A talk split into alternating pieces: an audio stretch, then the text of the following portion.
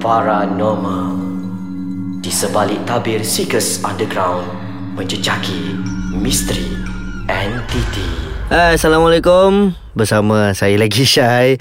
Dan saya masih bersorangan Tapi Kita ada tetamu jemputan kita untuk hari ini Untuk mungkin dua episod kot Kita nak bagi dia bercerita tentang pengalaman dia Macam mana dia boleh terfikir Dan juga orang kata apa Menerima lamaran kami Untuk jadi salah seorang sukarelawan Di waktu kami menjalankan sesi Seekers Musim ke tujuh kalau tak salah saya.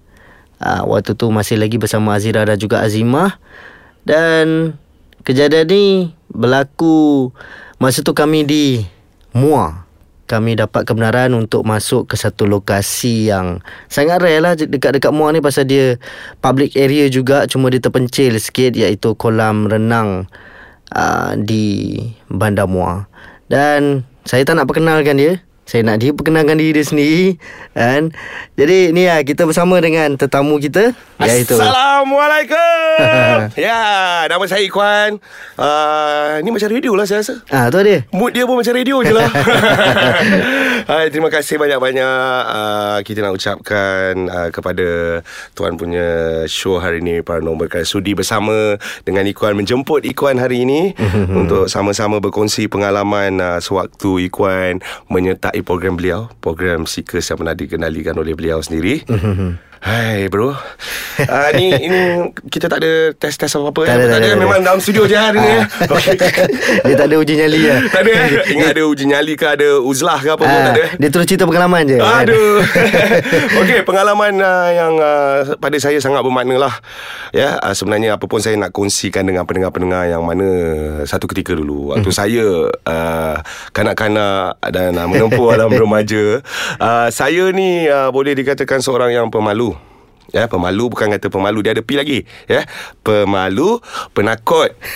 Uh, Itu Antara sifat yang ada dekat saya. Bukan saya saja Saya rasa semua orang pun ada Sifat Ya, tu. betul-betul. Ya, cuma uh, Kuat malunya ataupun tidak Mm-mm. Itu saja Okay So uh, nak cerita pasal pengalaman kita ni saya Ah, pengalaman. Pengalaman kita kat uh, Macam mana macam mana apa apa yang buatkan orang kata apa tergerak Saya hati untuk menerima lamaran tu. Ah. Okey, eh, macam saya bagi tahu tadi, kecil-kecil dulu saya memang seorang penakut, pemalu dan sebagainya. Jadi sebenarnya apa yang membuatkan hati saya tergerak, yang pertamanya saya berpegang kepada janji. Uh-huh. Janji yang pertamanya bila kita berjanji dengan orang kita kena datang. Yang keduanya saya sebenarnya sedang menguji diri saya. Sama ada saya ni takut hantu ke takut Tuhan. Hmm. Itu yang pertama. Uh, yang, yang kedua, yang ketiga pula uh, saya rasa uh, inilah masanya untuk saya sendiri mengetahui sebab saya ni kita bi- biasa dengar benda paranormal ni kita tak tahu dia ni sejenis apa ya. Paranormal hmm. ni mungkin dia sejenis cahaya, mungkin dia sejenis haba. Hmm. Uh, jadi saya pun cuba orang kata cabar diri saya untuk menyertai uh, seekers waktu itu. Ah, ni ini ini ini inilah yang yang, yang baru semua orang tahu ni sebab apa Ah, begini. itu dia kan. Okey, uh, Syai kalau kata tergerak hati tu uh, yang yang buatkan saya tergerak hati tu disebabkan janji saya lah uh, dan saya memang uh, tak suka orang kata mungkin janji insyaallah. Uh, itu antara yang menggerakkan hati saya dan bila saya dah janji, saya kena cabar diri. Uh, itulah orang kata yang buatkan saya saut cabaran sikas waktu itu. Hmm. So mula-mula kita macam pasal ma- waktu musim tujuh tu memang kita orang buat orang kata apa uh, semua artis jemputan kita orang ni Hmm. kebanyak separuh pada orang ni kita orang surprise orang tau. Betul? Ah, orang tak tahu pun nak pergi mana. Ah, ya, saya Kan? tahu, saya tahu ada Ah. memang sebelum-sebelum tu saya ada tengok juga dekat TV. Ah. So kita orang takkan beritahu dia apa kena buat Dekat mana kita pergi apa semua Sampai baru kita surprise kan Betul. Cuma itulah Kita nak bercerita tentang pengalaman tu uh-huh. Jadi Tapi sebelum kita nak bagi Ikuan sambung cerita dia uh-huh. Kita berehat sekejap Kita akan kembali selepas ni Okey kita bersambung Kita terus Masuk ke cerita Ikuan Aduh, shy. I'm so shy lah now nak cerita. Okay, uh, ini pengalaman pertama saya lah orang kata sertai Seekers uh, yang mana ianya terjadi di Bandar Muar. Sebuah kolam renang yang dibuka awal 70-an mm-hmm. dan ditutup uh, penghujung uh, 80-an kerana ada sebab-sebab uh, masalah pelik kat situ, mm-hmm. masalah paranormal ya. Mm-hmm. Uh, tapi masa tu saya belum lahir lagi lepas saya lahir dah besar ni baru masuk.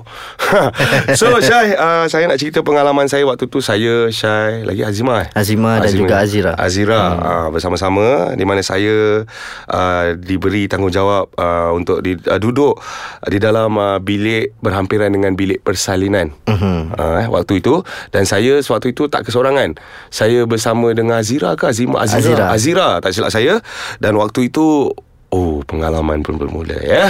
uh, saya diberi uh, alat untuk mendengar tak silap saya. Uh-huh. Dan sewaktu itu Azira diberi kamera handycam dan waktu tu kita duduk uh, tidak berjauhan lah, tak sampai satu kilometer pun berapa ratus beberapa meter sajalah maknanya saya di diarahkan untuk uh, duduk dalam bilik itu bersama dengan Azira.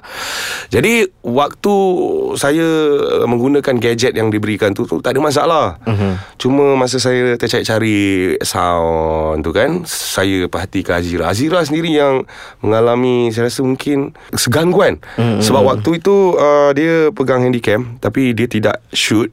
Cuma dia berdiri setempat. Mm-hmm. dia berdiri setempat lepas tu dia selalu cakap dia panas dia panas dia panas dia cakap. Saya, saya pun macam tak apa relax lah. Saya cakap dengan dia relax panas relax duduk je kan. Eh, dia berdiri dia berdiri. Jadi dia macam berdiri setempat and then dia terjengkit jengkit jengkit sampai daripada tempat dia tu dia datang ke depan saya dia terjengkit-jengkit ke depan saya. Ha, jadi saya yang itu pengalaman yang saya tak boleh lupa. Saya diarahkan oleh pihak produksi masa tu ambil kamera yang ada kat tangan dia hmm. dan waktu tu saya rasa Syai pun datang ha, bersama yeah. dengan Azima untuk bawa Azira keluar. Hmm. Okey, itu yang pertama lah pengalaman hmm. saya rasa mungkin itu gangguan pertama yang saya lalui. Yang keduanya nama pun uh, kolam renang kan. jadi walaupun saya berada dalam bilik persalinan tu, uh, di luar uh, kolam tersebut uh, memang uh, kita tahu tak ada pun orang gunakan kolam tersebut Hmm, lah. yalah, pasal dalam tutup usah kan. kan. Ha. Mungkin Syai pun masa tu kat luar benda. Tapi saya tak tahu ini ini ini sama ada uh, paranormal ataupun tak uh, yang mana saya terdengar kolam itu macam ada orang terjun. Macam ada orang bersekeria terjun-terjun pula. Ah, jadi kat luar tu perasaan saya tu dia macam bau. Maksudnya ada macam ada rasa takut ada, berani ada. Macam eh apa benda tu? Ki- perasaan ingin tahu tu pun ada. Ah, Jadi bila perasaan ingin tahu tu ada tu dia adalah datang perasaan berani tu sikit dekat saya untuk tertanya-tanya macam. Tapi orang kata sebabkan dia bukan di depan mata kerana kita cuma dapat dengar audio saja kolam tu kan. Jadi saya orang kata tak ada terlalu negatif. Saya positif. Mungkin saya beranggapan ia sejenis uh, orang kata binatang buas yang ada dekat sekitar kita itu mungkin biawak yang mungkin terjun ke dalam kolam yang dah usang tu kan. Jadi itu antara pengalaman-pengalaman saya lah. Tapi yang yang yang paling best yang saya tak boleh lupa apabila walkie-talkie itu ditinggalkan bersama dengan saya mm-hmm. sebab akhirnya saya sedar yang saya saja seorang yang tinggal di dalam kolam renang tersebut. Semua dah keluar termasuk Syai. uh, jadi sa- saya cuma macam ada rasa perasaan tu apabila ada suara daripada pihak produksi memberitahu macam uh, okey sekarang ada benda dekat belakang saya. Mm-hmm. Cuba pelan-pelan tengok. Kalau tak bagi tahu saya okey. Bila dah bagi tahu tu mencanak jugalah jantung tu berdetup kencang. uh, jadi itu antara yang tak boleh saya lupakan. Jadi selepas saya selesai orang kata dekat muar tu uh, dan kita dah bertentang mata saya hmm. lepas dah keluar tu lebih kurang kat pukul 6 lima setengah enam eh. Saya saya macam orang kata tak nak tak boleh nak bagikan lagi masa takut dengan berani tu tau. Ta- Sampailah saya sedar yang mana macam Okey, walau macam mana pun uh, perasaan takut tu ada, mm-hmm. cuma macam mana kita nak atasi takut kita untuk mendapatkan berani dan Betul.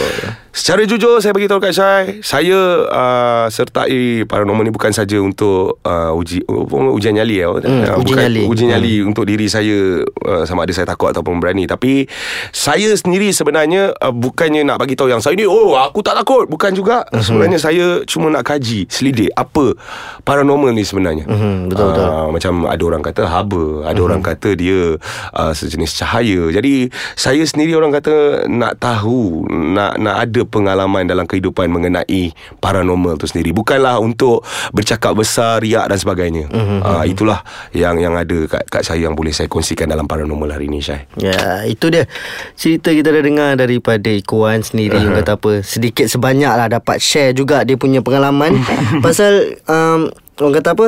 Uh, cerita yang Ikuan cerita tadi ada sambungan dia lepas ni. Ada. kan? Mungkin saya nak cerita sikit pasal apa yang dia dengar tu apa yang kita nampak dekat luar. Wow. Ah, so apa pun kita akan berjumpa lagi di episod akan datang. Syai, kenapa kau tak bagi tahu kau awal? so, kita akan berjumpa lagi di episod akan datang. Untuk sebarang komen dan juga cadangan Boleh tinggalkan dekat ruangan bawah ni. Dan insyaAllah kita akan berjumpa lagi Di dalam podcast Ais Kacang Segmen Paranormal. Paranormal.